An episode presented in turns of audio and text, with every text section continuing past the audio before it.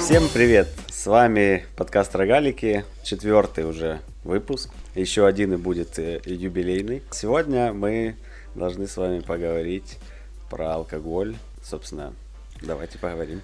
Во-первых, за момент, с момента выхода нашего последнего выпуска Джо Роган подписал контракт с Spotify на 100 миллионов долларов на выпуск подкастов эксклюзивно. Поэтому у меня сейчас обращение к компании Spotify. Если у вас есть предложение для нас, пожалуйста, свяжитесь со мной лично. Мой email будет в описании к этому подкасту. Второе. Так как сегодня передача будет про алкоголь и, возможно, легкие наркотики, если вам нет 18 лет, слушайте ее только в присутствии родителей.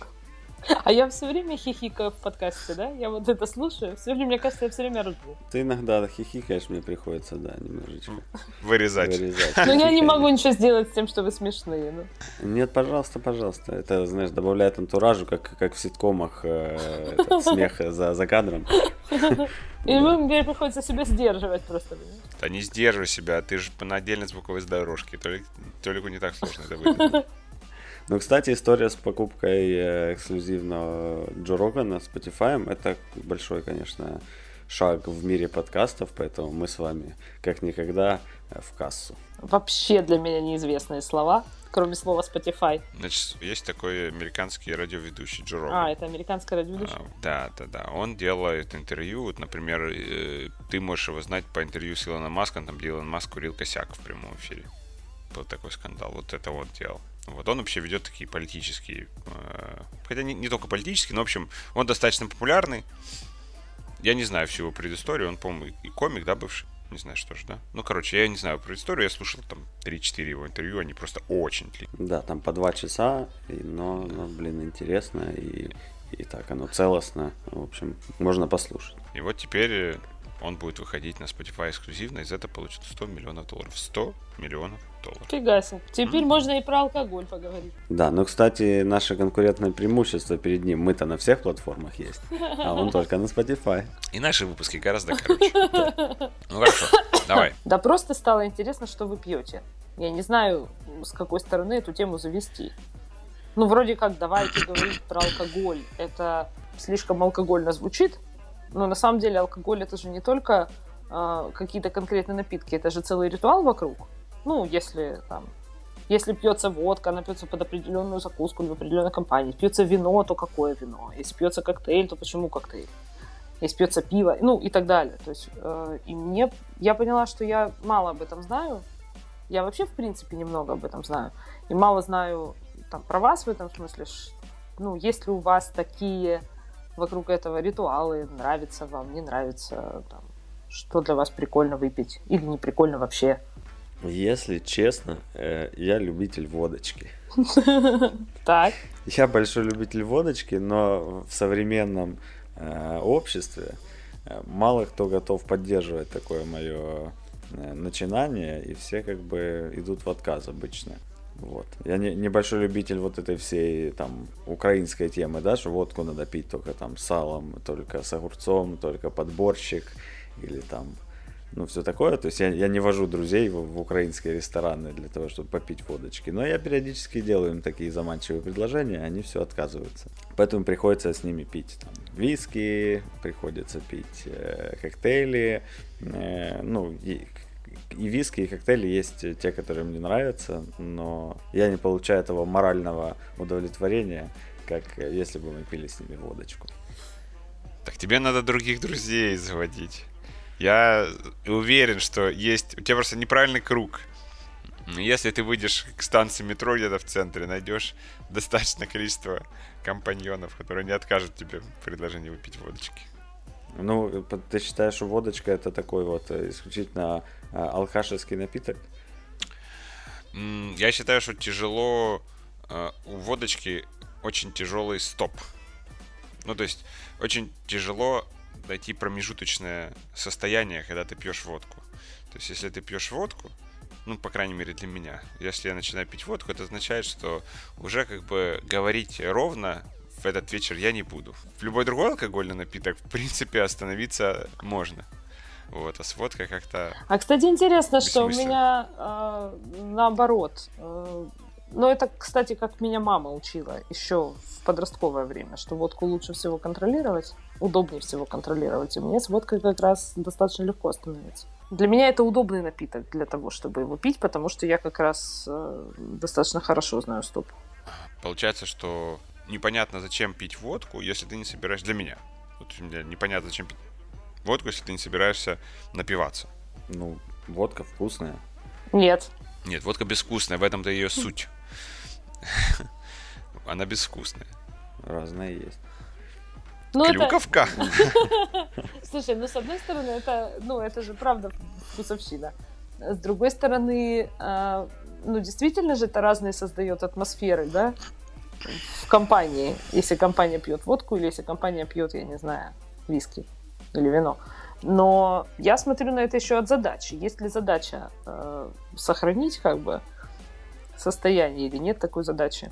Слушай, на самом деле мне, не важно, что пить. Э, задача сохранить состояние есть. Есть всегда. А, да, и у меня с водкой получается сохранить состояние, и с виски, и с коктейлями. И...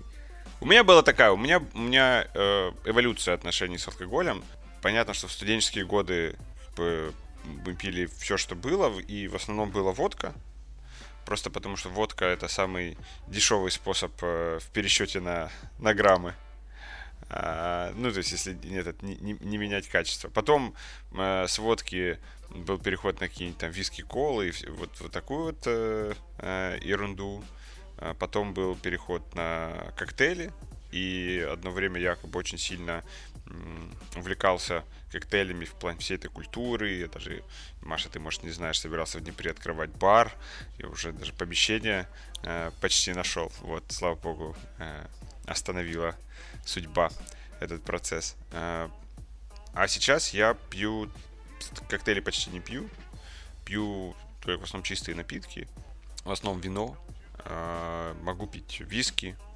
Но понятно, что как бы если э, я где-то в компании, мы идем по барам, то там я буду пить крепкие, крепкие коктейли. Но со временем просто мне вкусы коктейлей, которые делают в, в основном в барах, они мне все стали очень кислые или сладкие. Я не могу пить их дольше, чем... А почему, интересно? Два-три коктейля? Не знаю.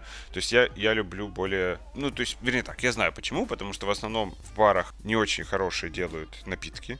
В них добавляют много лимона и сахара для того, чтобы заглушить вкус невкусного алкоголя дешевого. И, в принципе, это на самом деле и вся цель коктейля с самого начала.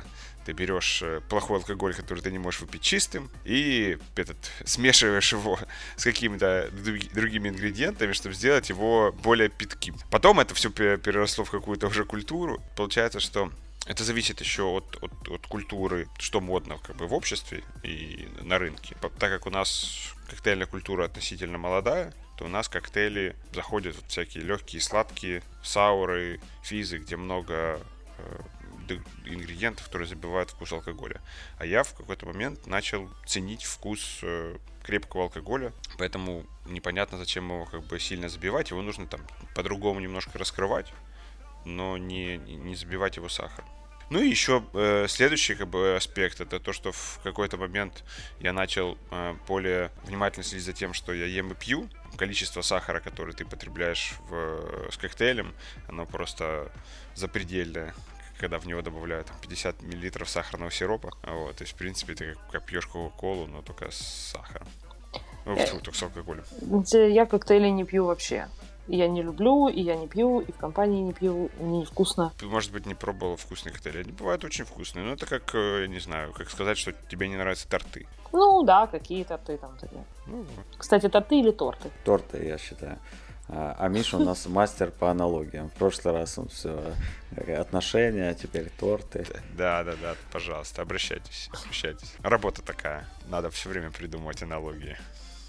Маша, а ты, вот. собственно, что пьешь, да, как Маш. пьешь, с кем пьешь и зачем? Я вообще говоря тоже люблю выпить водки, но не пью уже много лет ее, потому что как раз вот не с кем и незачем. Потому что для меня это некоторый ритуальный процесс, вот собраться компанией на природе с шашлыком на день рождения, например. А в основном вино или пиво. И в основном дома вечером. Звучит грустно. Нет, ну, на самом деле, я вообще не пью очень много, и я не помню ситуации, чтобы я прям напивалась. А, но мне нравится вкус. Водки, опять-таки? Нет-нет, как раз вина или пиво. Но любишь Смотря водку? какого, конечно, вина.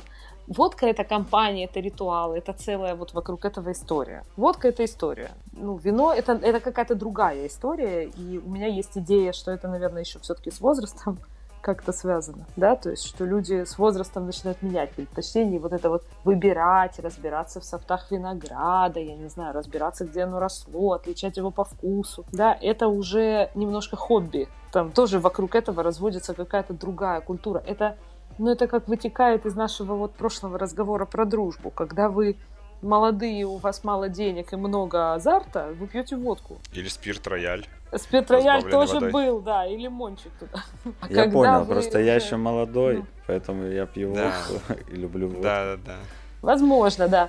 А потом, как бы, когда появляются деньги, время, а столько алкоголя уже не вмещается в тебя, сколько вмещалось там 15 лет назад, то ты начинаешь по глоточечку, значит, тебе становится важнее вкус, э, ты начинаешь пить меньше, медленнее, и поэтому у тебя есть возможность выбирать, ну, вот, тебе попробовать, тебе вот это вот уже становится тоже Ну, интересно. конечно, слушай, меня на самом деле, э, я не думаю, что вы любите водку э, саму по себе, вы любите времяпрепровождение с этим связанное, то, что происходит, правильно? Конечно, этот напиться, напиться водки и начать чудить, это что-то из студенческих времен. Ну вот у меня уже давно такого времяпрепровождения нет. И я уже не помню, когда я последний раз водку пила. То есть это скорее такое воспоминание вот из студенческих там, да, времен. Не, Миш, конечно, ты прав. Э, Я дома по вечерам не, не, не- это, не позволяю себе выпивать водки. Беленькой. Да, да, я могу выпить бокал вина или пива.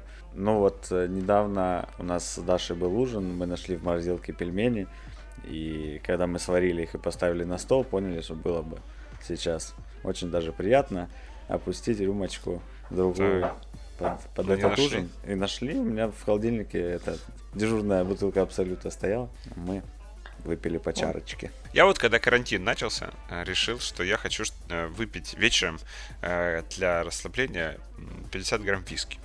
И заказал себе бутылку какого-то хорошего виски, поставил ее на стол торжественно в такой красивой деревянной коробке и подкрыл, на- налил 50 грамм и больше не доставал. А потом мы сидели, не помню, что это было, тоже еще было в начале карантина, пару, пару недель мы созвонились с кем-то, и что-то я начал наливать себе виски, и си- сидел на стуле, мы общались через Zoom, я вот наливал, наливал, немного на самом деле выбил в бутылке, ну, не знаю, ну, грамм 150, до этого, правда, пил еще вино. И тут надо было уже все закончить, надо было встать, и я понял, что вот здесь-то оно, значит, меня догнал, я еле дошел до кровати, э, вертолеты, начал заземляться, кровать очень высокая. Кстати, кровати стали в последнее время делать такие высокие, что заземлиться невозможно. Вот, поэтому я, в общем, каких-то горем пополам там уснул, проснулся с утра с ужасным, э, с ужасным настроением. У меня, кстати, э, появилась такая штука, которая я называю моральным похмельем.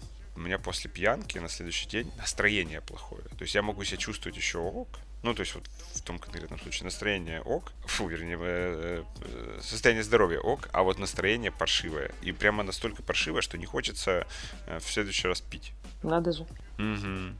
У меня наоборот всегда с похмела, приподнятое настроение, развязан язык, я расслаблен, чувствую себя прекрасно. Ну, лексика, лексика такая, спахмела. Ну, мы же про водочку все-таки. Это у нас клуб анонимных алкоголиков. Да-да-да, клуб аноним. Ну, хорошо. Э, Чтобы это не было совсем клубом анонимных алкоголиков, да? Давайте поговорим про наркотики. Не, на самом деле я еще хотел вернуться к тому, э, откуда мы с вами все начинали и, и как росли. То есть, е- если бы наши родители, например, э, росли в, ну, в другое время и, и- и был качественный алкоголь в то время э, у нас в стране, я думаю, что история могла сложиться бы иначе, потому что наша мама любит вино, например, и а, она бы нам в, в, в 13-15 лет не, не рассказывала, как пить водку, и, ну, хотя это тоже важно, а, и, и не пьянеть, да, и, и высиживать застолье. А она бы нам еще показывала, как декантировать вино, и зачем это делать, или там, какой виски вкусный, какой невкусный. Не, я так не думаю. Я помню, как мама говорила, если будете пить, не пей вино, пей лучше водку, потому что водку легче контролировать, а вино ты сидишь, пьешь, пьешь, и потом встал и упал. Это ее слова. И пей вино Гертруда. Но я, честно говоря, потому что я могу напиться вином, ну, в том плане, тут состояние, когда тяжело ходить. Ну как, ну, так, тяжело ходить. Не очень контролированно ходишь, вот так. Вот, но но все равно так написано, чтобы тебе было плохо, мне кажется, вином очень тяжело. Кстати, раз уж мы говорим про то, как, как происходит опьянение. Я где-то, наверное, полгода назад посмотрел интересную лекцию на YouTube э, в постнауке про то, как алкоголь влияет на мозг.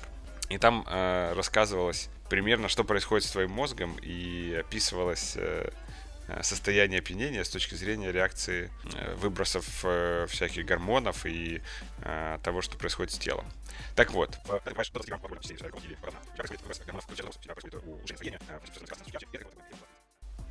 А нет, простите, наоборот, эти нейроны торможения, они у этот, ускоряются. Ну, в смысле, разгоняются. И поэтому э, человек, вот это алкоголя, когда у него руки трусятся, ему надо выпить для того, чтобы у него перестали труситься руки, потому что он стимулирует вот эти вот нейроны торможения. А, и это люди, которые снимают стресс. То есть, когда которые приходят вечером, они в стрессе, у них очень э, там все бурлит в голове, и вот они выпивают уже не одну рюмку, там, а 3-4 рюмки, и у них происходит такое расслабление. Они говорят, вот я стресс снимаю, мне надо снять стресс. Вот, вот этот э, другой тип алкоголизма. Вот скажи мне, Маша. Да. Мне интересно у тебя, как у профессионала, спросить. Угу. И я сейчас не имею в виду алкоголь. А? А, было ли у тебя в твоей практике люди с проблемами, связанные с алкоголем или с наркотиками? Вот э, что ты скажешь с точки зрения э, своей профессиональной деятельности? А я напомню нашим слушателям, что наша, Маша у нас психотерапевт. Были, были. Э, я не очень много с этим работаю. Скажем, предпочитаю с этим не работать вообще. Потому что мне это достаточно сложно дается. В том числе, наверное, потому что это как-то обошло мой круг общения и мою жизнь, семью и так далее. И, ну, вообще говоря, это болезнь. Алкоголизм — это болезнь. Или наркомания — это болезнь. Это не... То есть после какого-то момента это нельзя трактовать только как волю э, этого конкретного человека или ну, его там цепь рассуждений вещество, э, ну и зависимость, это в принципе болезнь, это изменение. Мне с этим достаточно сложно, потому что в быту эм, я как будто бы так не чувствую. Да? Хотя, когда я вот э, видела действительно людей, которые с этим связаны, которые много с этим работают, или у которых был такой опыт, я понимаю, что ну, в этом есть своя правда. Э, это не просто нарушение воли человека, да, это целая цепь. Потом там участвует всегда семейная система или система отношений, то есть отношения завязаны на а, веществе. Это не обязательно алкоголь, это может быть наркотик, это может быть там, да, а, как бы все вокруг вещества построено, то есть жизнь вокруг вещества построена. И мне сложно сказать, в какой момент это получается, честно говоря, ну, потому что я не очень на этом специализируюсь. Но э, я понимаю, что например, жена алкоголика, она пассивным образом поддерживает, даже если она очень возмущается тем, что он пьет, если она ругается с ним, что он пьет, и собирается от него уходить 20 лет подряд, таскает его на всякие реабилитации и так далее, на самом деле а, своим поведением, своим отношением она включена в эту систему и точно так же поддерживает а, эту зависимость, а не борется с ней, хотя ей кажется, что она борется. Ну, это дальше долго, мне кажется, сложно э, говорить. Слушай, а как в таком случае бороться? То есть люди-то делают это по наитию, и они вот типа делают все, что в их силах. А вот ты говоришь, что они делают не, ну, не, то, не то, что надо делать в этой ситуации. Так что же надо Ты делать? в этом смысле, в этом смысле прав. Э, ну, что они делают все, что в их силах, но не в их силах это сделать И там действительно большой, большое значение имеет признание бессилия признание невозможности ничего изменить, признание того, что эта болезнь больше, чем человек, что э, это невозможно изменить. И только после этой точки может быть, может произойти изменение. Оно, как бы, понимаешь, как вся жизнь, ну, его невозможно продавить силой, оно либо произойдет, либо нет. А я вот, э, у нас была одна из заявленных тем, это про, про э, Legalize и про наркотики, про отношения к наркотикам. И у меня есть несколько... Я э, двумя руками за Legalize, и я считаю, что это средневековье, то, что у нас э, в наших краях э, наркотики криминализированы. И у меня это понимание как бы проходило несколькими, э, несколькими этапами. И для меня было очень большим, большим открытием. Я лет, наверное, еще не знаю, там, чуть ли не 10 назад, ну, может быть, меньше, на TED э, слушал выступление про Португалию. Значит, в Португалии до 2000 года была эпидемия наркомании. 1% населения считались наркоманами. Э, и они все время увеличивалось. И вначале э, власти пытались бороться с, с этим по американскими методами. Американскими методами это с помощью арестов э, и криминализации и перемещений всех наркоманов, условно говоря, в тюрьму, или с наркотиками в тюрьму. А в Америке это огромная проблема. В Америке какое-то невероятное количество людей относительно населения страны сидит в тюрьме, именно из-за того, что там в 70-х объявили войну наркотикам, и с тех пор вот эта политика не поменялась. Так вот, Португалия решилась на очень, э, очень экстремальный шаг. В 2000 году декриминализировала абсолютно все наркотики. Вообще все? Вообще все. То есть там не сажают за хранение наркотиков э, любых. Наверное, там еще есть э, связанные с наркоторговлей э, преступления, за которые ты можешь попасть в тюрьму, но это, это не касается, условно, мелких, э, мелких доз и там уличных продавцов.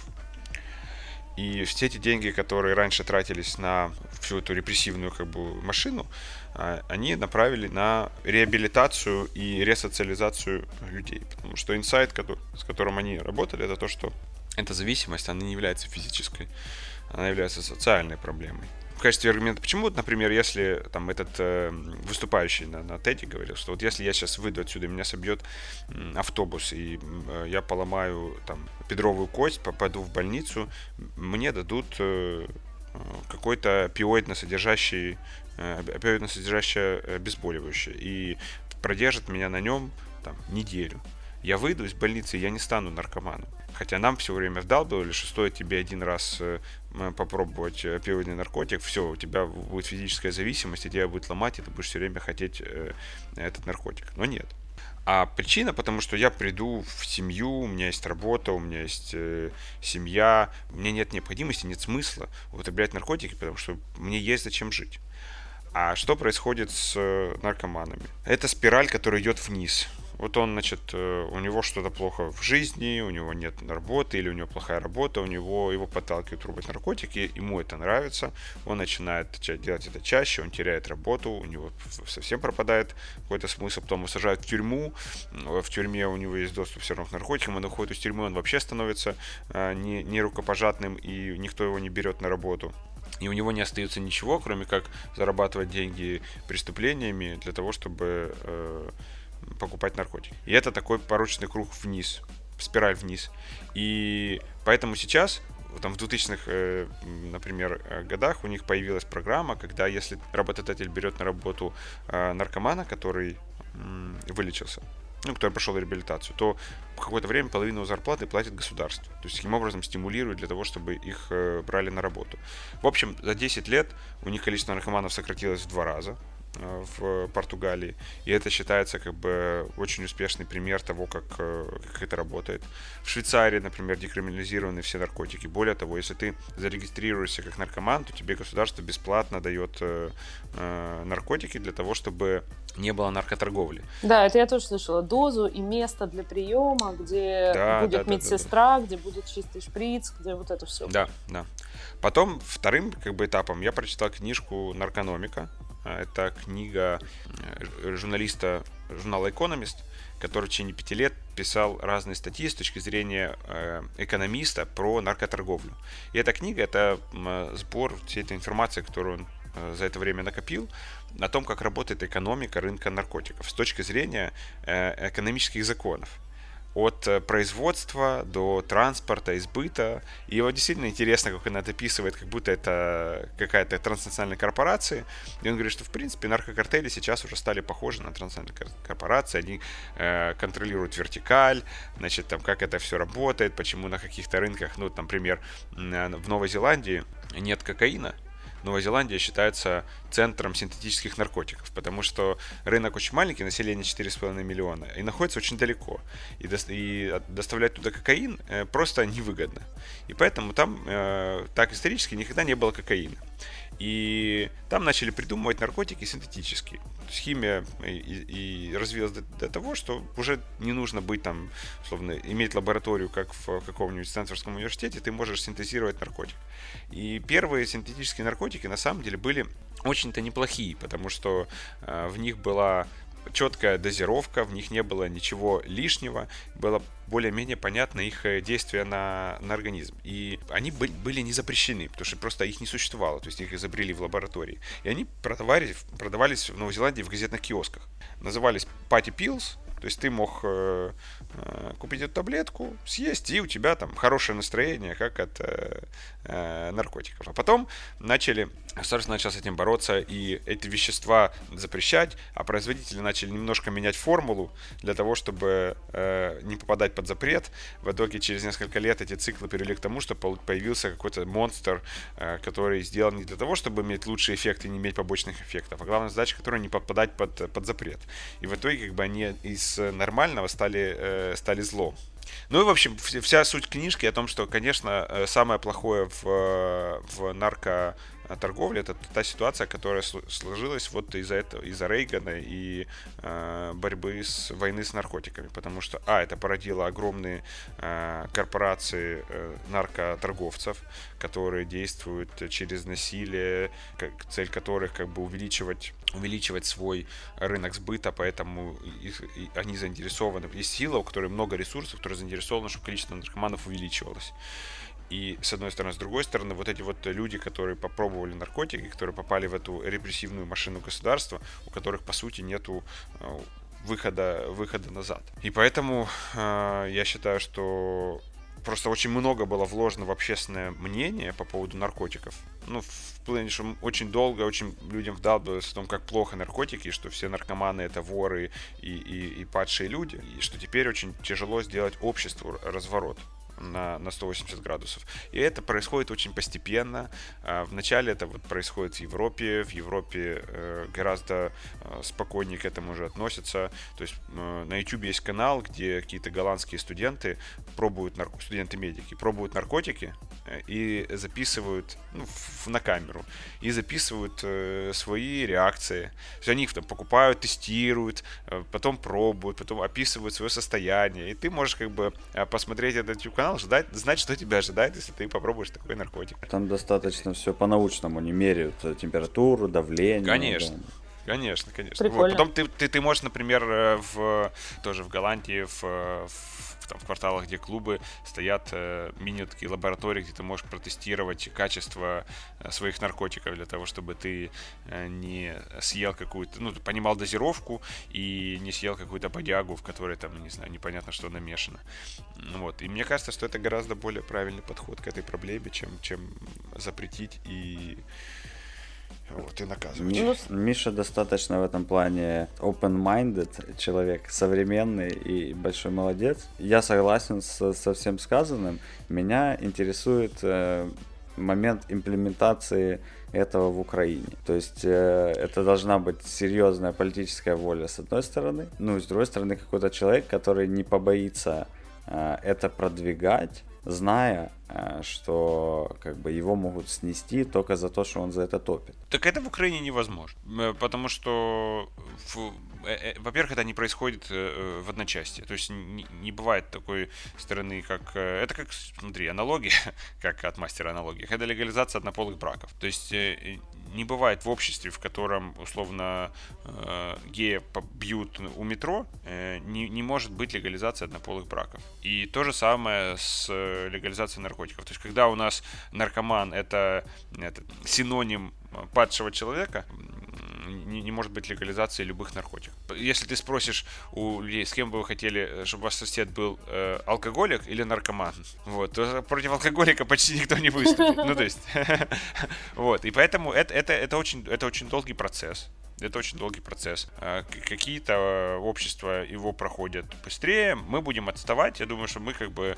Ну, к нам оно все равно придет, потому что похоже, что вот из, из этих двух моделей, условно, американская и там голландская назовем, побеждает э, голландская в мире, и в Америке уже потихоньку начинают от этого отказываться, легализуют в отдельных штатах э, легкие наркотики. Это все, это, э, э, это, это все развитие общества, ну, мы будем здесь следовать, а, а, а не вести. Ну, Поэтому ну, слушай, пока вокруг это все не произойдет, мы будем как бы... Ну да, и должно, быть, и должно быть большое, ну, много образования вокруг этого. Должна быть... Да.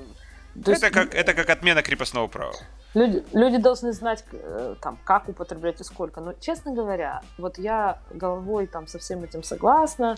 Я говорю, да, наверное, это интересно и так далее. Но если я встречаю человека, который говорит мне, я не пью, но я курю траву, да. я э, сторонюсь его все равно. Ну, вот видишь, хотя, но ты сейчас хотя поживешь.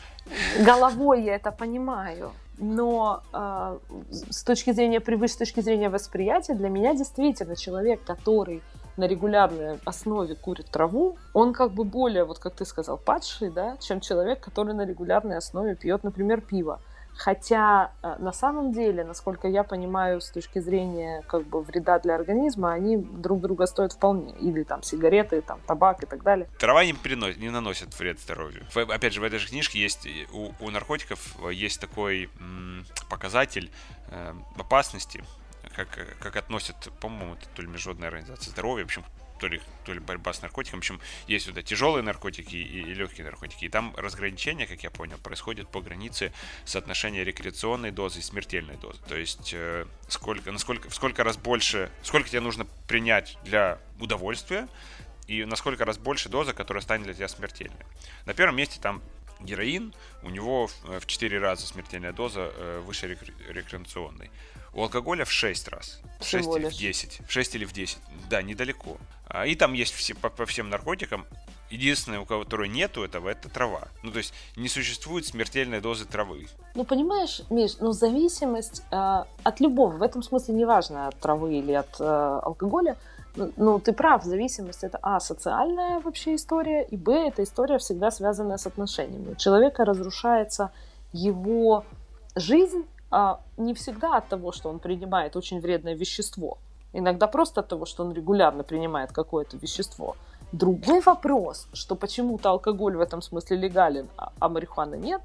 Хотя и то вещество, и то вещество так или иначе одинаково разрушает человеческую жизнь, если уж он в эту сторону пошел. Так исторически сложилось. Просто э, это же исключительно вопрос общественного мнения. Ну да. Это исключительно. И плюс, плюс, как это, самосбывающееся пророчество. То есть из-за того, что есть вот это вот все, то, что я писал э, с стигмой в обществе, с э, правоохранительными органами, то есть оно, оно самосбывающееся.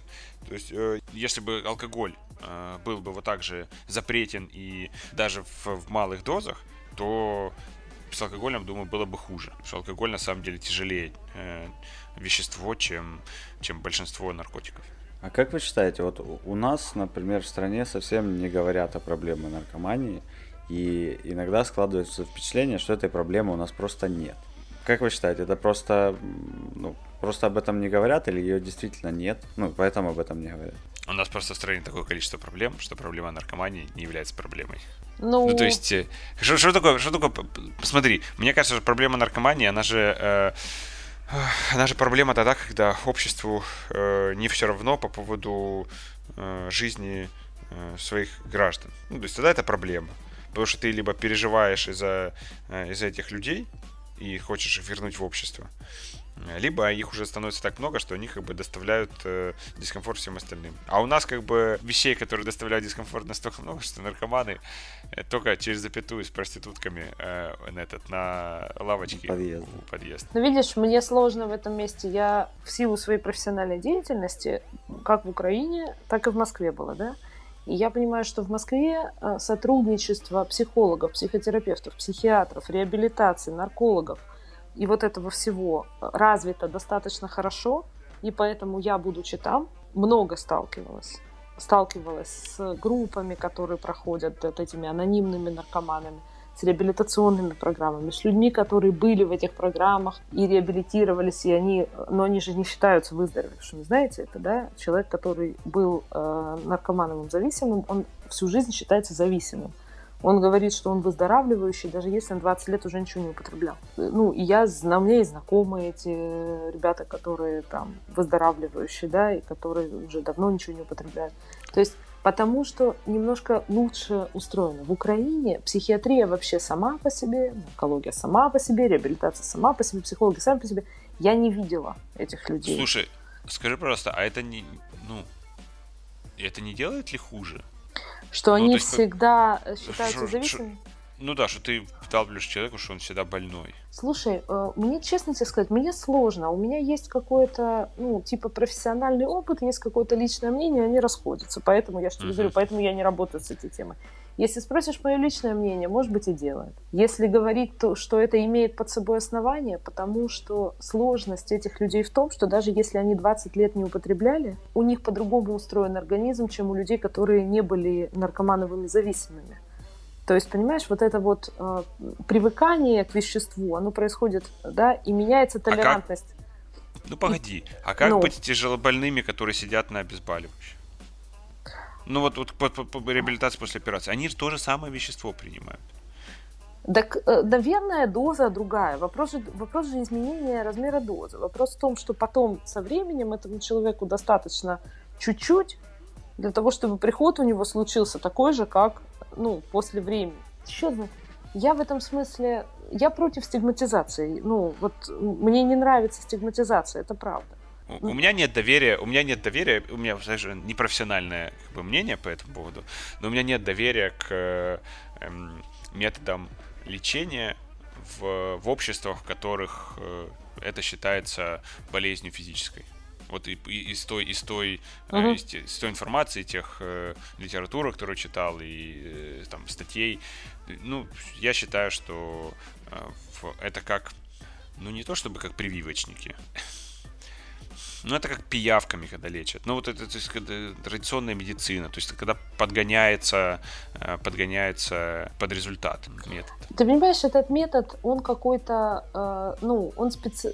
специально разработанный для лечения, да, зависимости. Вот эти все анонимные программы, программа 12 шагов, она вообще э, связана с религией. Это вообще разработано было в религиозных структурах и там достаточно много завязано на Бога, да, и на то, что есть высшая сила. Зависимость, как бы, вещество больше, чем я, и оно мной управляет, но есть высшая сила, которая и так далее. Понимаешь, эта программа помогает реабилитировать, да, а, ну, моим каким-то вот моим ценностям человеческим она не очень отвечает, мне сложно.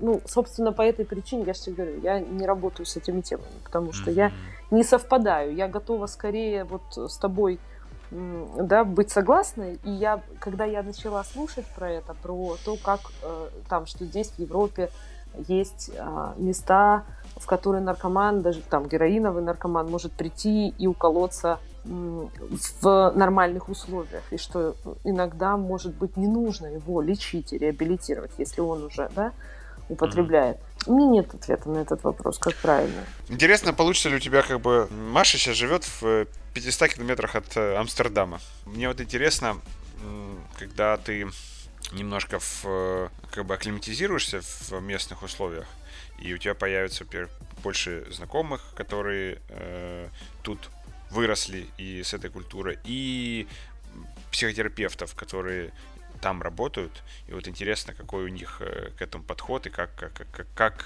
э, в мире, в котором это не преступление, э, как с этим Но это все-таки не совсем не преступление, не совсем не преступление. Ну, то есть легкие наркотики в Голландии, да, легализованы, ну, трава. Но героин-то нет. Да, но там есть места, где можно прийти и уколоться. Нет, нет, э, понимаешь, под, я, под ты, смотри, ты имеешь в виду, вот эти реабилитационные программы наркоманов, реабилитационные программы алкоголиков работают точно так же. Алкоголизм mm-hmm. точно так же считается болезнью, как и наркомания. Вне зависимости mm-hmm. от того, ну, разрешен, разрешено это или нет. Но проблема, знаешь, в чем? Проблема в том, что наркоман, он чаще всего знает, что он наркоман. Именно mm-hmm. из-за того, что наркотики запрещены, наркоман чаще всего знает, что он наркоман. Потому что ему приходится добывать запрещенный препарат. Алкоголик очень редко знает, что он алкоголик. Потому что это вот, все ж пьют, и я пью.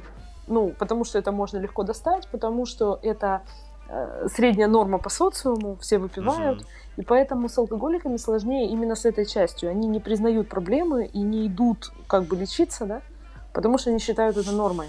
А наркоманы чаще всего все-таки знают, что это не норма, именно потому что это запрещено. Да, но если э, называть больным человека, который 20 лет уже не употреблял, то, э, ну, знаешь, у него нет каких-то барьеров. И меня и так все называют больным, э, почему бы мне по факту не быть больным? Ну, то есть, понимаешь? Видишь, а это сильно связано, вот, кстати, с социальной поддержкой, с, той, с тем, есть ли у человека смысл, есть ли у человека семья и так далее. Для него вот это знание, что он больной, это напоминание, что он может сорваться туда в любой момент, что он может опять вернуться вот туда в любой момент, даже через 20 лет.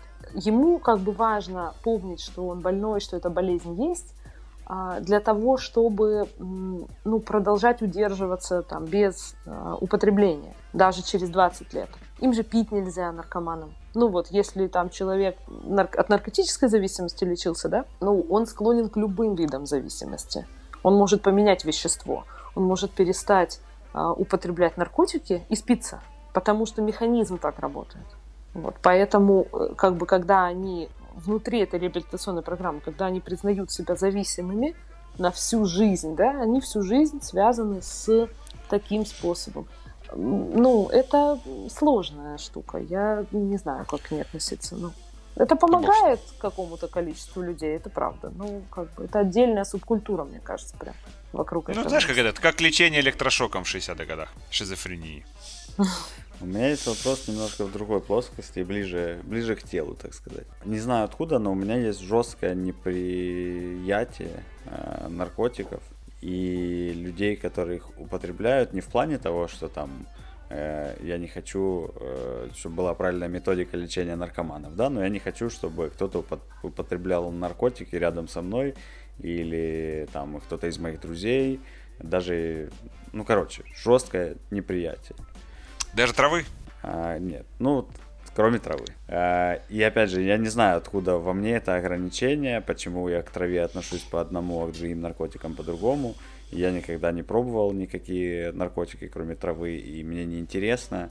Мы так воспитаны. Э, это, вот это совершенно точно. Ну, мы так воспитаны, и об этом, мне кажется, много говорилось. И много говорилось э, вокруг, я не знаю, в семье или вообще, в принципе, в школе но очень много говорилось о том, что это прям вот смерть, прям равно. Фильмы нам какие-то показывали в школе, что это прям вот равно смерть.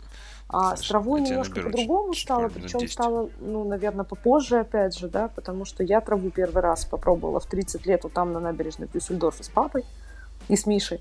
Ну, первый раз в жизни. А до этого для меня трава была точно так же, как и все остальные наркотики ну, как бы прям вот, вот, вот есть, и она такая жесткая прям эта грань, что вот нет, прям нельзя и все.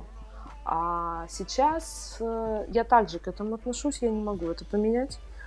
Я, у меня есть некоторые, причем мне не очень интересно на самом деле, мне не интересно, какой будет у меня реакция организма, я побаиваюсь этого откровенно. Я поехала в Амстердам, я, правда, поехала одна. Ну, была у меня такая штука, что я поехала на выходные в Амстердам одна, я не, не курила и ничего не пробовала, я боюсь. Я в чужом городе, я не знаю, как отреагирует мой организм, да, нафиг оно мне надо. Ну, как бы удовольствия, ну, не будет в этом никакого. Не будет, сто процентов. Вот. То есть э, мне, может быть, еще немножечко было бы интересно, как мой организм будет себя вести, но в целом, ну, как будто бы время экспериментов это вот тот возраст, там, студенческий, да, э, может быть еще. А сейчас... Так, а что, если бы в студенчестве тебе предложили, у тебя была бы такая же реакция? Просто потому что, то как у Толика, просто потому что, ну, это часть, часть воспитания. То, я, бы отказ... я бы отказалась совершенно да. точно. Я сейчас еще могу подумать, а тогда я бы точно отказалась. Я просто не помню никаких ни фильмов, ни разговоров на этот счет. Э, ну, не, ну я, я помню, я помню. Ну, то есть, оно как бы не то, чтобы были, знаешь, там, длинные разговоры. Я помню из фильмов, нам, при... где там мы были летом, к нам приезжали волонтеры и показывали «Реквием по мечте». А, а, и на игле. На игле, на игле, да, на игле показывали. Да. Да, да, да, да. Кстати, кстати, чем, чем убили, мне кажется, вообще весь фильм. Фильм-то на самом деле крутой. Просто его, когда показывают детям как э, агитку, то потом, потом как бы... Вот я недавно его просто кусочек посмотрел, вот, он оказывается очень, очень даже хороший. Нет, ну э. еще были, знаешь, вот эти страшилки были. И я их помню, страшилки. например, детям подсовывают наркотики, чтобы они подсели на всю жизнь и э, там умерли под забором через два года. То есть вот прямо сразу, вот эта линия, она в голове прямо сразу. Да, да. Это все тоже часть, ну, и, с этим ничего не поделать нельзя. И, и каждый как бы решает э, для себя, и э, Слава богу, у нас, по-моему, э, это в России с этим жестко, да, нельзя такое говорить. А, и надо обязательно сказать, наркотики запрещенная субстанция, бла-бла-бла, вот это вот не употребляйте наркотики. Вот, я, я тоже не призываю всех употреблять наркотики, но э, оно, если честно, в какой-то, какой-то момент вот эти все догмы, которые нам э, этими волонтерами, э, учителями в школе, родителями в детстве вбивали, они как-то начали диссонировать с тем, что я стал узнавать о мире, вот, с тем, что, я не знаю, там, с с э, наркотическими экспериментами Стива Джобса в, э, в молодости. Ничего, человек не вырос, э, не умер под забором и не стал, и, и ничего не добился. С, с тем, что огромное количество как бы успешных людей или в молодости экспериментировали с наркотиками, потому что это расширяет сознание, дает тебе представление о том, как бы как, как как твой мозг может действовать там по-другому э, под э, действием этих веществ. И совершенно и огромное количество людей, которые наркотики пробовали, но не стали зависимыми. И что таких людей на самом деле гораздо больше, чем тех, которые стали зависимы. Наверное, даже э, там пропорции, может быть, такие, как с алкоголем или ниже. И с тем, что, что потом, что сейчас происходит в других странах, где общество к этому, к этому пришло раньше, вот, оно все как бы начало очень сильно диссонировать с тем, что чему учили в детстве. И поэтому я в какой-то момент как бы эти, эти догмы отбросил и стал на это смотреть по-другому. Ну, в общем, все равно получается, что разговор не о том, наркотики или не наркотики, а о том, зависимость или независимость. Ну, потому что алкоголь точно так же вызывает зависимость, но он разрешен, да? И ты, ну, ты, получается, говоришь о том, что можно попробовать наркотики точно так же, как попробовать алкоголь и не стать зависимым. И что это, ну, но я в этом смысле все-таки разделяю тяжелые и легкие наркотики. Нет, так я тоже разделяю. Ну, просто потому что, ну как, ну как тебе сказать? Ну просто потому что есть э, опасность, и действительно есть там вред. Э, тяжелые наркотики, они же еще больше вред организму э, наносят. Ну, ну да, но это как если ты этот, э, стек, как разделять стекломой э, или это боярышник, и, и хорошее вино. Ну, тоже стоит разделять. Это как бы то это вроде алкоголь, но, но разные вещи. Ну, э, есть еще такое, что у разных людей разная грань легких наркотиков. Э, для меня закон, заканчиваются легкие наркотики на траве. Дальше начинаются тяжелые. А я знаю, что у других людей как бы все по-другому. Не, ну смотри, там э, экстази это считается легким наркотиком. Э, в, в моем в, классификаторе ну, это тяжело. Ну да, есть же, есть же вот классический классификатор. Условно, у меня разделение происходит на то, что легализировано в Голландии, что нет. То есть у тебя Голландия, Голландия как бы пример. Не, ну просто как этот, за, за, за отсутствием, за отсутствием какой-то, какой-либо другой классификации. Нет, ну есть же какая-то классификация более-менее официальная. Ну, то есть она там классификация, классифицируется по, по вреду, по вот соотношению рекреационной летальной дозы. Ну, ты с одной стороны говоришь, я не рекомендую употреблять наркотики, а потом э, э толкаешь речь, которая как бы говорит о том, что э, наркотики э, расширяют сознание, и ты, и ты как бы больше о себе будешь понимать. Это немножечко противоречащие, как мне кажется, вещи. Так я же не говорю, иди пробуй. Я тебе рассказываю о том, что, что как, как, каким я пришел выводом, э, изучая эту информацию, которая у меня была. Да, я понимаю, но просто вот, ты все равно говоришь, что ты не рекомендуешь, а потом красиво описываешь этот сказочный грибной мир. А, я не рекомендую, потому что, во-первых, это запрещено законодательством в стране, в которой я сейчас нахожусь. а, а во-вторых, э, потому что общество не готово к таким моим рекомендациям. Общество не готово в том смысле, что каждый сам за себя не возьмет ответственности не понесет. Ты это имеешь в виду? Не, я не собираюсь брать ни за кого ответственность, и чтобы кто-то говорил, вот Миша порекомендовал, поэтому я решил попробовать ЛСД. Я просто к чему? У меня есть ощущение, что надо изучать себя трезвом состоянии. И то, каких эффектов ты добиваешься э, не в трезвом состоянии, оно тебе в обычной жизни не даст никаких преимуществ перед тем, кто, да ты кто что? не пробовал наркотик. Да ты что, а чего ты тогда пьешь алкоголь? Ты же когда, ты же когда пьешь водочку, становишься веселее, танцуешь, поешь. Э, зачем ты это делаешь? Ты же можешь этого добиться без э, э, влияния вещ- веществ. Хороший вопрос. Просто смотри, важно, алкоголь и наркотики это одно и то же. Разница только в, э, в общественном мнении. А с точки зрения того, что это вещество, которое влияет на твою психику и меняет твое э, ощущение, это, это абсолютно одно и то же. И вредит твоему организму, и, И имеет последствия для здоровья, да. Ужас. Ужас, ужас. Страшно жить. Ну, в общем, Ну что, вот такой ребята, вот у нас мы с вами э, уже, да, наговорили уже на, на, на целую, на, на срок. Наговорили уже на срок. Если, Мы не если рекомендуем нас, э, никому могут употреблять наркотики, а также алкоголь, да? и не Точно. призываем, да. Но мы я призываю за думать. легализацию. А ты готов призывать э, на своей странице в Фейсбуке за легализацию? Нет. Так я же этот, э, я не, не Нельсон Мандела, я не готов э, страдать за мои политические э, убеждения. Я все еще призываю не употреблять, просто потому что я так воспитана. Вот э, тут, понимаешь, общественное мнение, общественное мнение, и мое представление. Ну вот я слушаю тебя, я согласна. Я могу приехать в Голландию посмотреть, как это устроено, да, но вот, вот так вот для себя внутри, вот если бы спросили, как бы я отнеслась к тому, что там, допустим, мой ребенок, да, или там, ну, я бы, нет, я бы возмутилась. Ничего с этим сделать не могу. Сто процентов. Но, Это совок э, в знаете, головах, Маша, у нас с Не-не-не. тобой. Вы просто, вы просто подумайте, э, э, точно так же большинство родителей бы возмутилось, если бы увидели э, своего ребенка в девятом классе пьющим водку, и они бы устроили ему разнос, а они показали, как нужно правильно пить. Да, для этого нужно уметь правильно пить. Правильно пить я умею, а правильно курить нет. Да. Но, по крайней мере, поговорить об этих, э, говорить об этих вещах не с точки зрения того, что это плохо и нельзя, а, а с точки зрения того, что к этому нужно относиться правильно. Да, да, да, да, я согласна. А с другой стороны, вот э, нам-то с вами э, говорили, что плохо и нельзя. Так. И вот мы с Машей, например, э, у нас нетерпимость к наркотикам. Но это же, это же хорошо для общества. Почему? Ну как? Э, если... Да без разницы, обществу Ну. все равно. Ну смотри, Нет, если, я- это, бы, это плохо для общества, Толик, это плохо для общества. если бы все мнение. были нейтрально настроены по отношению к наркотикам, Так. а, они были бы Так, более ну, давай. распространены. Давай, давай, давай, скажи, скажи. А они- ну смотри, все нейтрально Так-то относятся к так. алкоголю, все пьют алкоголь. Так. Проводя и, аналогию. И все наркотики. алкоголики?